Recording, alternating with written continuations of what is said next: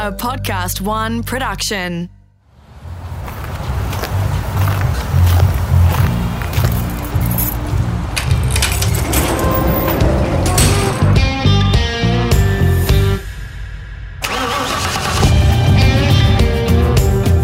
Hi, it's Rusty here. This is part two of my convo with Graeme Crosby, a very handy bike racer in the 70s and 80s who was successful in almost every form of road or circuit racing.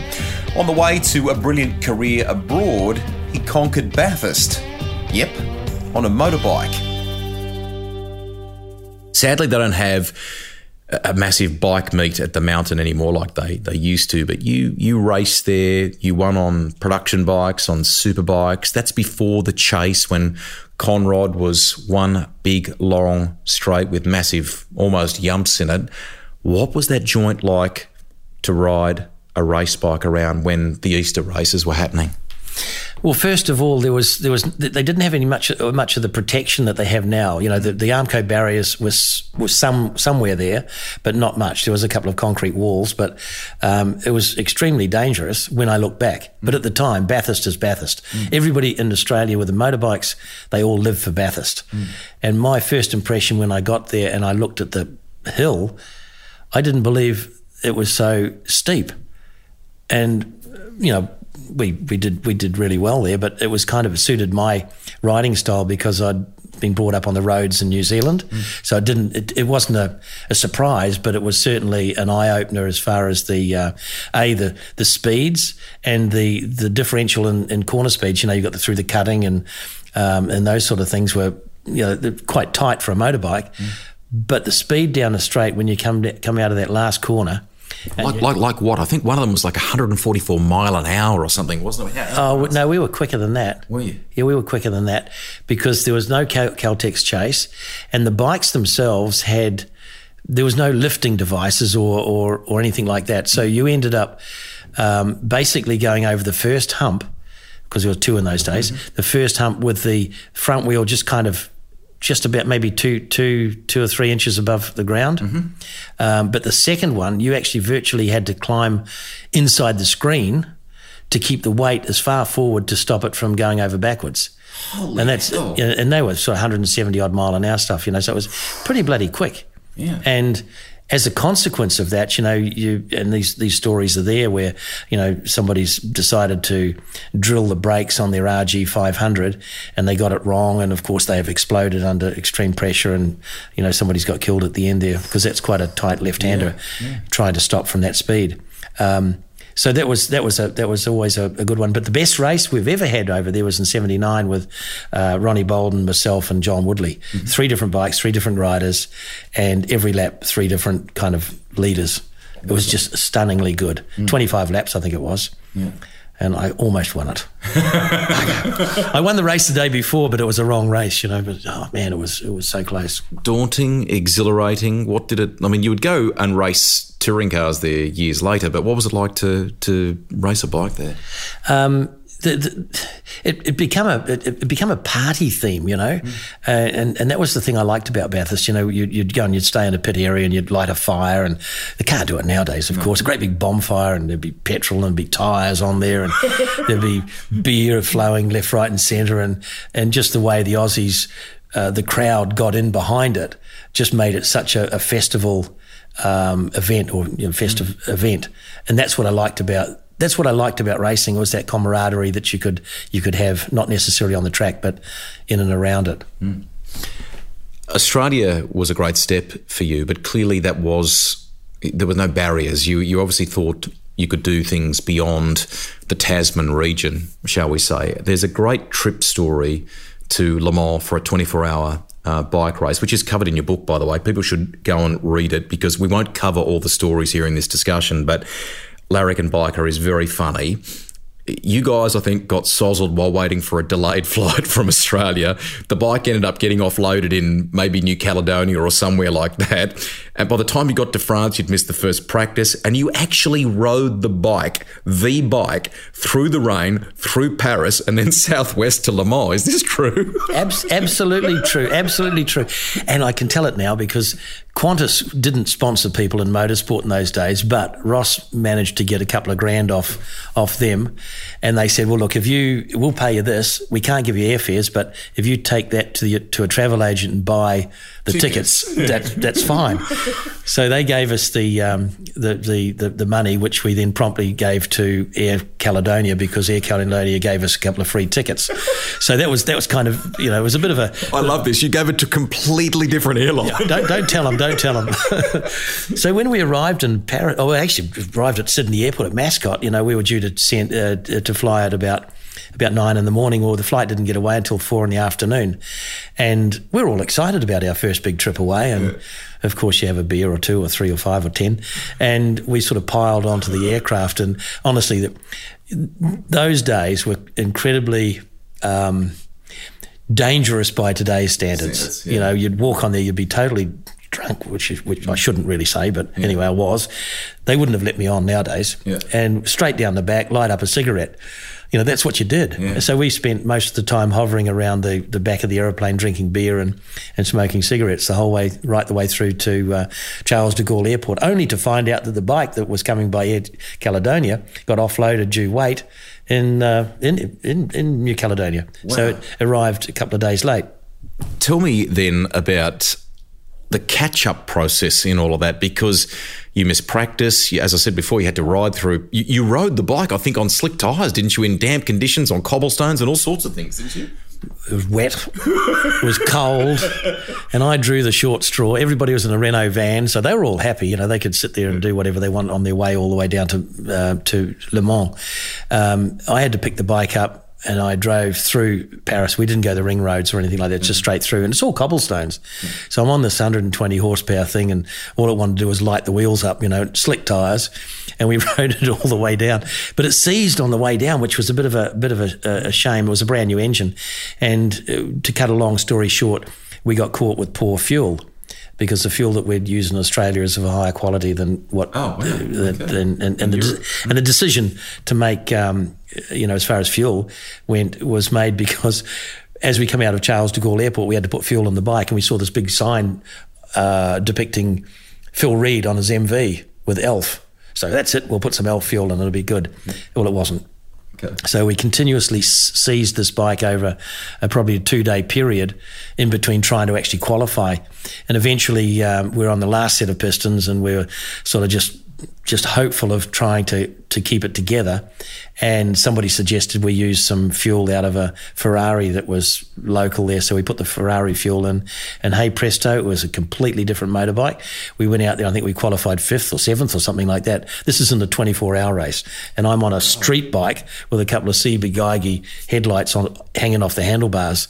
Um, and we were going to do 24 hour, uh, 24 hours, but just the two of us, Tony Hatton and myself. Crazy. And, and the people I think saw the Ferrari with the fuel being siphoned out of it into the bike, going, What the heck is going on there? And in the midst of all this, trying to cobble it together, there was a bit of time for shenanigans because someone sent a floating ball of flaming toilet paper through the dunny system, didn't they? And back back then, the toilets were all kind of connected with. It was not me. It was not me. Categor- categorically not me. But in, in those days, the, the latrines, as they say, were on a slight angle, and every probably 10 minutes or so, they would just release a flush and it would just wash, yeah, washed out. But um, if, if you've got a flaming newspaper there, it, it, it, kind of runs along the seats underneath. So there was a bit of. Um, a, yeah, a bit of a problem with that one. I love it. I love it you would ultimately, I mean, that's just one example of of um, the the the international expansion, shall we call it? Let's get to one of the key points here in your career. Now, you arrived in the UK effectively in in 1979. Most of your possessions effectively in a in a carry bag, a scratched helmet, about 150 quid in your back pocket.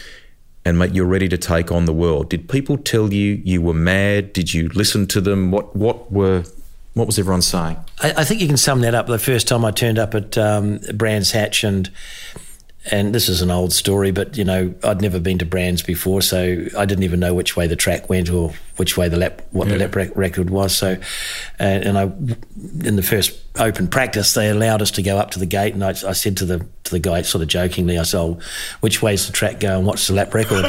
and this guy, he curled his top lip up, and he said, oh, "Who the hell do you think you are? You know, Mike Hailwood." Oh, so that was kind of a, a, a theme that carried through because I did go out there and I did get the lap record, and and I introduced superbikes Aussie style or Kiwi style to the Poms, yeah. and it was delivered in a in a fairly uh, impactful way because everybody else was on their so-called pucker race machines, you know, all the, the clip-ons and the, the cowlings and all that, and I turned it up on what appeared to be just a road bike. Mm. Um, although it was some sheep's clothing, if you know what I mean. So it was kind of a, it was it was pretty damn good. So that whole um, thing started, but it was a, it was just a a race as a preliminary race, race two, uh, before I got to the TT. Because mm. the whole effort of going to the Euro, uh, to Europe at that t- at that stage was, I needed to ride at the TT, mm. and I got six hundred pound start money, which was a lot. Um, you needed to because you wanted to, or because it was a part of the game. Then what? Just just just explain that.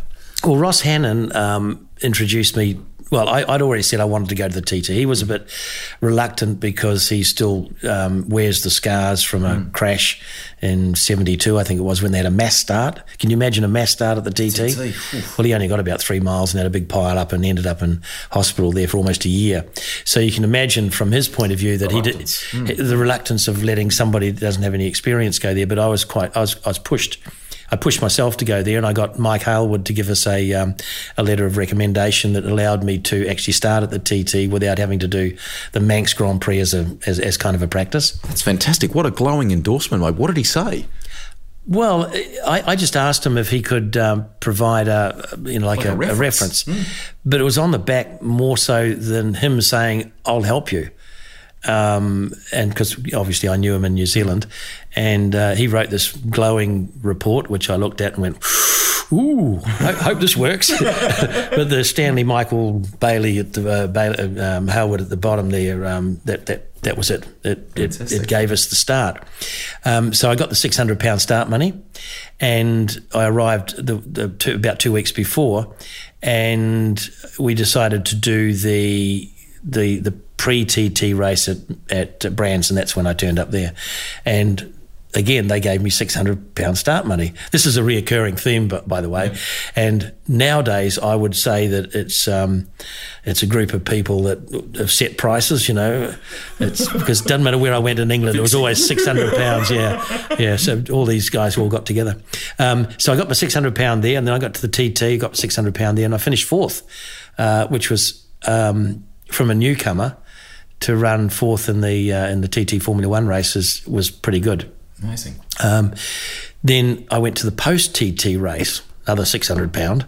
Um, we had trouble with the transmission at that stage, but by by that stage the, um, the the, you know the word was out that they didn't know who this guy was. You know because I'd just turned up unannounced, um, which is always a good way. Yeah. Come in the back door, and throughout the whole of 1979, I was caught between originally just only doing the TT and then going back to Australia to, to do the commitments with Kawasaki Australia. But then I ended up doing this. Oh hell, they've given me some another six hundred pound, another six hundred pound. So I was backwards and forwards between Australia and, um, and, and and England doing all these all these races. So it was really really really cool. Yeah, mm. yeah. And also because I was racing with Moriwaki. Mm. Um, I had to do the um, the eight hour in Japan as well. Mm. So there was kind of a lot of movement, you know, transport wise going all around the world. And, and I was just counting the 600 pounds, 600 pounds, 600 pounds, you know. Which yeah. was which was decent back then, wasn't it? It was enough to buy a shout or something. Yeah, yeah, it was it was good. You mentioned Japan there. We'll come back to the whole um, European and American, for that matter, side of things in a second. But between Moriwaki with with Kawasaki, Yoshimura as well. I mean, you had a wonderful affinity with Japan, mate, didn't you? The eight hour is, is something that, among the great results you've you've achieved, um, is something I know you cherish, isn't it? Yeah. The, the, now the reason for that really is it's kind of a backstory, I, I guess, in, in that um, Yoshimura used to be um, kind of in, in Honda's pockets, I suppose, mm-hmm. as far as producing hot rod bits for CB 750s and things. Um, he then went to America in the late 70s and got hooked up with a couple of other people and it kind of turned sour. But uh, when Honda withdrew their support for him, because he was effectively beating them on at their own game, he then got this sort of bee in his bonnet. He said, "Well, you know, I'm going to beat Honda at all costs." Mm. So he teamed up then with Suzuki, and man, there's some there's some rivalry there between Pops and, and Honda, and I was lucky enough to be part of the um, the the Suzuki you know team. At any stage, any advantage you could have over Honda was was just a just a win. Mm. So the um, the eight hour comes around. Uh, Seventy, I think it was seventy eight. That was the first one. Mm. Honda came up with their four or five RCB Hondas and their teams from Europe and Japan and all over the place, and they're expected to win hands down. Well, they got their asses kicked really badly, and it was a big event. There was probably 120, 130,000 people there, and um, it was won by uh, Wes Cooley, yeah. and uh, Mike Baldwin on a Suzuki. Second was um, uh, Sugimoto um, on a Yamaha TZ750, and then I was run third. We ran out of petrol, believe it or not, at Spoon Corner, which is quite a quite a way away, and Tony Hatton pushed the bike all the way back from Spoon Corner, and we still finished third. Amazing. And then afterwards, we were talking about some various things, and and uh, and Tony said to um, Moriwaki, he said, "Why why didn't you have a reserve?" He said, "Oh yes, well we, we did. We had reserve." Why didn't you tell me? I forgot. so, so, Tony ran uh, ran out of fuel on the main tank and had time a had a reserve, but didn't know about it and that was that was the end of it. And and I remember finishing with um, I think three three exhaust pipes, and they were all glowing. The discs were glowing red hot. You know, it was just a fantastic, um, fantastic event. But you know, in the middle of the night, um, or you know, say seven o'clock when it's when it gets cold over there, the engines just come to life again because you've been in 37, 40 degrees of heat and then you've gone back down to sort of 25 again. Mm. And it's just, it was the first time that I realized that temperature plays so much mm. uh, as far as performance goes in, in, in engines. It's become a race of legend now, and you were there for the very first one. Obviously, you would go on to to win it. You continued the fun element in and around it. Did you send Harasan to pick to pick up Tony Hatton, and you told him what his name. What uh, name did you tell him? Well, my co-writer Tony Hatton was due to arrive in in, in Japan, and. Uh, we'd been testing, yeah. and Honda's test track, or, the Suzuka test track, um, the, their HRC and and uh, their their racing teams were all there, and they'd been checking the times, and they were asking about this guy Crosby how you know, like he's quick. He's mm. far too fast. and we've kind of jokingly sort of said, ah, he's he's okay, but the, the, the real fast one, Tony Hatton, is arriving. and it scared the hell out of Honda, apparently. But anyway, when Tony, Tony had never been to Japan, of course, so um, I organised um, one of Moriwaki's staff members, Hara, mm. to go and pick up Tony. Now, Hara speaks absolutely no English at all. and right to this day, he still doesn't. So I taught him how to say, um, you know, to, when, when, you recognise Tony, Tony to say, you know, ask him if he's Tony Hatton. And he, his instructions were to go up to him and hold out his hand and say, Are you fuckface Hatton? and I know it sounds bad. And he did. He did exactly that. Tony was taken back a bit, as, she, as, as you can expect.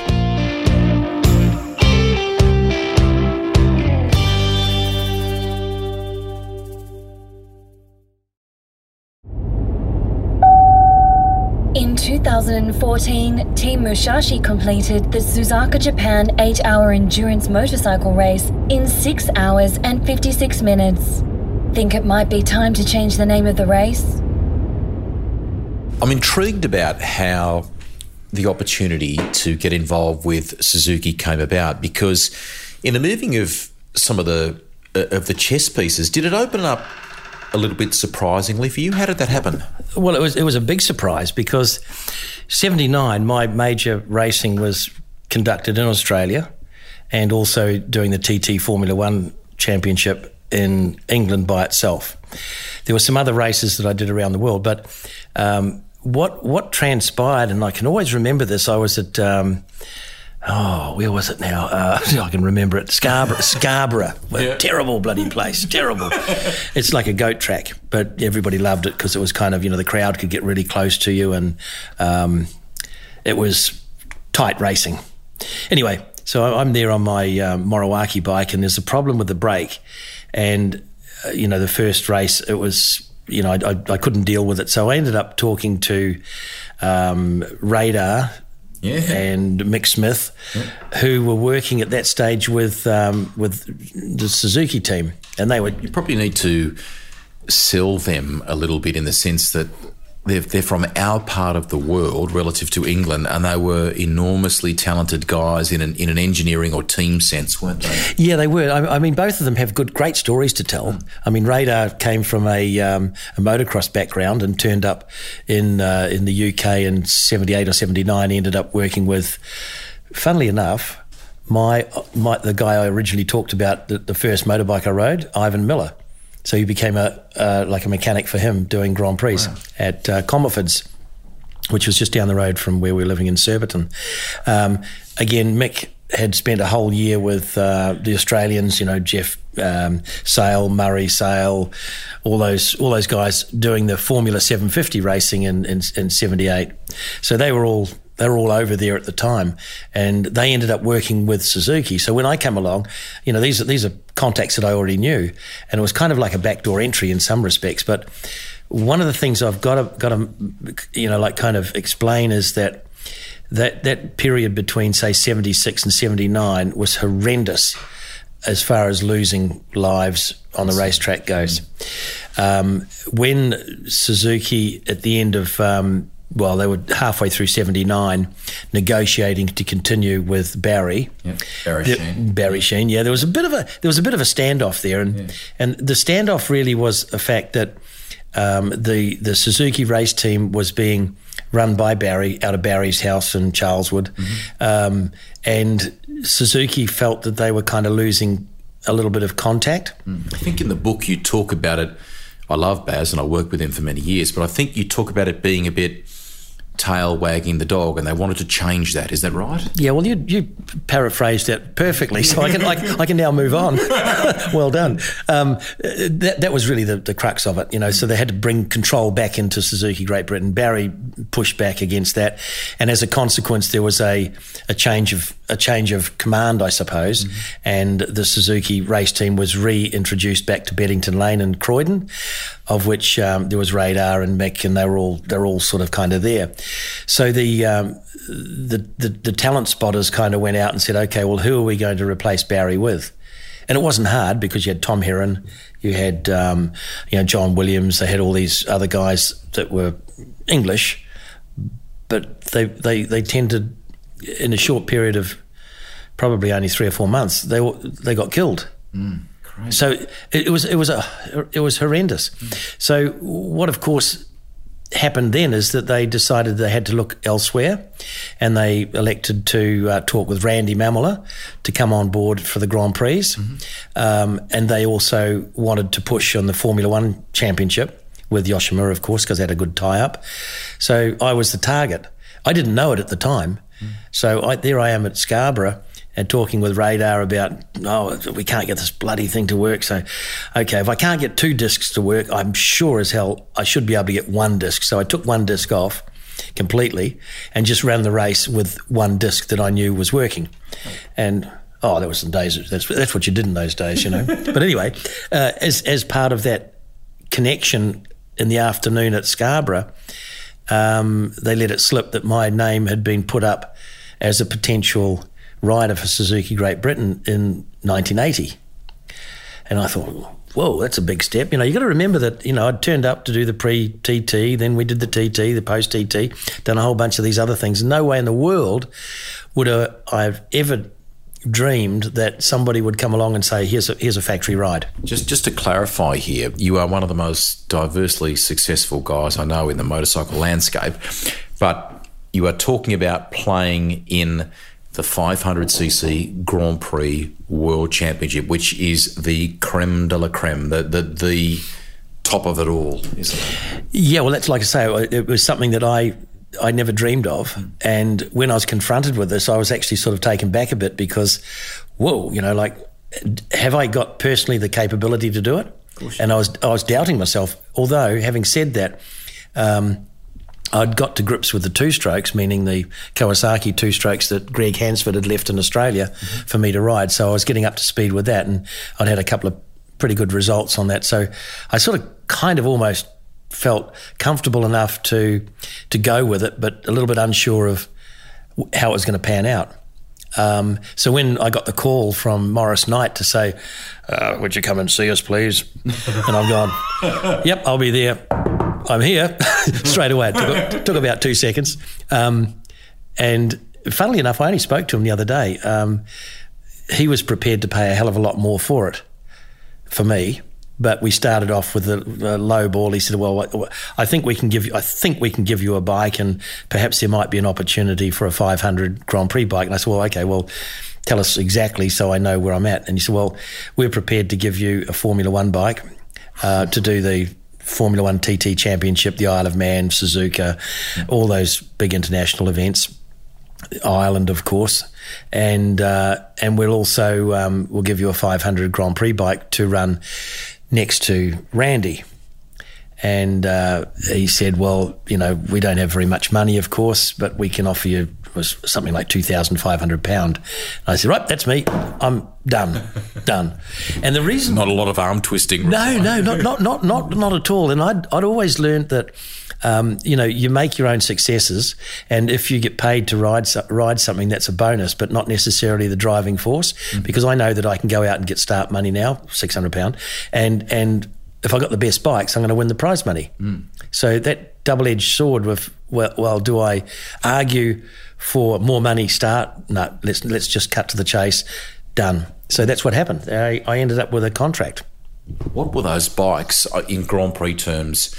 Like to ride back then. You you talk beyond that period, and Wayne Gardner says they were they were a real you know hard thing to manhandle in many respects. What would they like to race? Well, I think Wayne was lucky enough to be at the other end of the scale. Our ones were, um, by his definition, they would have been docile because those big V4s that he rode, that was just incredible. Mm. Um, they're, they're, not the big bang bikes, but they're still extremely difficult to ride. They had 110 kilograms and about 120 horsepower. So it's not a bad power to weight ratio. Um, so the first test session was booked in to go to Hamamatsu, and I was, I was to test the Formula One bike and the GP bike. So Randy and I turned up there and um, and we, we ran well I ran both the Formula One bike and, and he specifically stayed on the 500 but I, I got to ride the 500 as well. And you know so there's, there's times when you get an opportunity to go testing and you can imagine um, Lewis Hamilton, for example, being taken by I don't know Alpha or something like that, and saying, "Okay, we're going to Magny-Cours. The the, the the the, the lap record is one minute three seconds." Straight away in Lewis's mind, he'll be thinking, "Right, I've got to do a 102." Yeah, that was the same thing with me. I went there and I thought, "Okay, well, the test riders get round here in a 108 or something like that. I need to be at least a 108, if not if not quicker. And I got within a second. I was a 109, but Randy did a 107. So straight away it was like, hmm, okay. But then I had the other, the Formula One bike as well, and that was that was a, a different thing altogether. But on the back of that, of course, was that when I'd left in '79 to go back to Australia, the only way I could get my bike back was to do a race at Macau. Yeah. And Macau is an unbelievably great place to go for a holiday, not necessarily ride because it's pretty dangerous. And I ended up slipping off my poor old KR 750 and hitting a wall and being picked up by a bunch of nurses and thrown into the back of a an old what looked like a J4 Bedford and take. It's a pinball machine there, mate. For for, oh. for listeners, there's just nothing. There's no, no, for a bike rider. There's nothing. No, well, it's it's it's on YouTube if you want to have a look at it. I come around a corner and we lost the back end, and and the, the bike hit the Armco and bounced off and took the padding with it, and I hit the Armco. So it was it was kind of a Yeah, it was it was a pretty good little crash, but it hurt my shoulder, and I had to go to Japan like three three I think it was three weeks later, and I didn't damage anything, but uh, it was it was a bit of a, a, a, testing time to be able to go and get to grips with a brand new Grand Prix bike. The the other issue that that I had was there was a lot of pushback from other people within the UK base because a Suzuki Great Britain have just hired an American and a New Zealander, and there was no English riders in the team, of course. So while Randy's contract was to do um, the the Grand Prix and act as backup with the Formula One bike. Mine was kind of almost reverse. Mine was to do the Formula One and act as a backup for the GP. But that was short lived. Randy did, I think, two two races and said, "No, I don't want a Formula One bike. You can keep that." So I ended up with two bikes and I ran the, the rest of the championship doing the Formula One and the Grand Prix, plus the Isle of Man, plus Ulster, plus Suzuka, plus Daytona. Daytona yeah. yeah. So my workload was probably three times what, what he was. Uh, because I was dealing with, you know, a multitude of four strokes, two strokes, Grand Prix, racing on the roads, racing on short circuits in the UK, you know, uh, the TT and then at Suzuka and all that sort of stuff. So my spread of um, attributes, I suppose, that I sort of took with me into the following year was that I had hell of a lot of experience on a lot of different tracks. Mm. It was good. It was really good. That leads me to something that's probably a bit hard to answer: four stroke or two stroke. What's the what's the favourite for you? I think any any motorbike rider can have a favourite but I was sort of right in the middle of that. I didn't. It didn't. It didn't actually worry me. Mm-hmm. I loved. I loved the Grand Prix bike because it was. It was nimble. It was light, um, and and ridden with a bit fair bit of aggression. It, it, it performed really well. The four stroke, you had to. Things happened slightly slower, but if you got into the rhythm of it, the four stroke was was equal, pretty much equal. Okay, it was it was had 135 horsepower or something like that at the time, being a thousand cc, but it also weighed 169 kilos. And to put it in perspective, in '81 uh, we ran the Grand Prix at uh, the British Grand Prix. I was on my factory bike, my 500 on pole. I was also on pole on my Formula One bike, and there was like less than a second between the two. So we're talking about two completely different motorbikes, but having a reasonably good, um, fairly close, you know, uh, what would you call it, um, result as fast as as you, as you, can go on these things. They were really, really close. Not everyone, when you look at motorsport, is good across the spectrum. Right, so some people are very good on a two-stroke, but maybe not as fast on a four-stroke, or not as smooth, vice versa. Yeah. Why were you so good across both? What, what was what was the key for you there? I started off on some really puss bucket bikes. honest, honestly, anything better than what I had before was a bonus. honestly, the bikes the bikes that I started off racing were they handled like a roller skate in a gravel pit. It was just like there was no there was no sense, no no rhyme, no reason for it. But they bucked and kicked and weaved, and that's what I thought was actually mm. normal. Mm. So if you can imagine, given a bike that actually steered quite well it actually gave you a bit more of a, um, uh, well, a bit more ammunition, I suppose. Mm. And then when you get to a Grand Prix like the, like a 500 Grand Prix bike, which is supposedly the best that the manufacturer can produce in terms of you know handling, braking, power, grip, the whole lot. Well, you know, it's it's it's a lot easier to do that knowing that you've just jumped off some old monster before because everything also works works a lot better. In your career, there are some unbelievable highlights, mate, from Daytona win to TT success to Suzuka eight hour. It's probably very hard to answer because of the diversity in all of them, but but is there one that you really cherish? What's the one and why? Oh, it's got to be for, for me. Well, as soon as I said that, I thought of another one. That's the problem. Um, I think probably one, one one of the best ones was Suzuka, of course, mm. um, in 1980. I mean, we, we turned up there. We um, and and for a multitude of reasons, not necessarily just what happened on the day, but the build up to it, um, the fact that I was riding with Wes Cooley, um, and this was basically the first time that we were going to run together. Um, he was the Yoshimura America's rider. I was sort of Suzuki Great Britain's rider, and we got together, and there wasn't much in it between us in terms of times. I was probably a little bit quicker, but the end result was that we went out during the race well, about about a third of the way through, Wes pulled up lame. He became, um, well, I say pulled up lame. He, he's a diabetic uh-huh. and his blood sugars went all, all out, all over the place, and he had to come in, and I had to actually finish the rest of the rest of the race. So again, this is on your shoulders, on my shoulders, and half the bloody prize money. Remember, I told you it would come back. So we got one and a half million yen or something split right down the middle, you know. And I'm, I'm sitting there saying to myself, well, I should get more than that because I did more than half the race, you know. But it was it was the the, the reason why it was interesting was the fact that Eddie Lawson and Greg Hansford were running a Kawasaki and there was less than I think it's still one of the closest fought races. It was down to about five seconds or something like that. I'm not sure exactly what the end, end, end result, but it got to a point where I couldn't do one more one more lap. When I went across the line, if I hadn't made the eight hour mark, I would have had to do one more lap and that would have put me over my maximum allocation. Allocation, yeah. Oh. So it was it was that close. And I remember um, the two people that were working, one of them on an abacus, that was Pops. And and and uh, Neville Doyle counting his fingers. Um, they were trying to work out whether I would exceed that or not. And and I can remember coming over the start finish line there, and suddenly the the whole place just lit up. You know, the the lights came on and and um, the the flash, you know, the flash of all the people with their, you know, it was just amazing. It was one of the best um, things that I'd ever done. But I guess the reason being is that the effort that you have to put in 37 degrees of temperature and and you and you have this expectation you do 23 laps and you come in and you I mean, nowadays they've got it so easy. They've got swimming pools and all that sort of stuff and massage people. And, but now, you know, like I'd come in, I'd do 23 laps, I'd get off the bike and I'd sit somewhere and have a Pocari sweat. I think they call those isotonic drinks, horrible things. And, and just wait for my turn to go out again.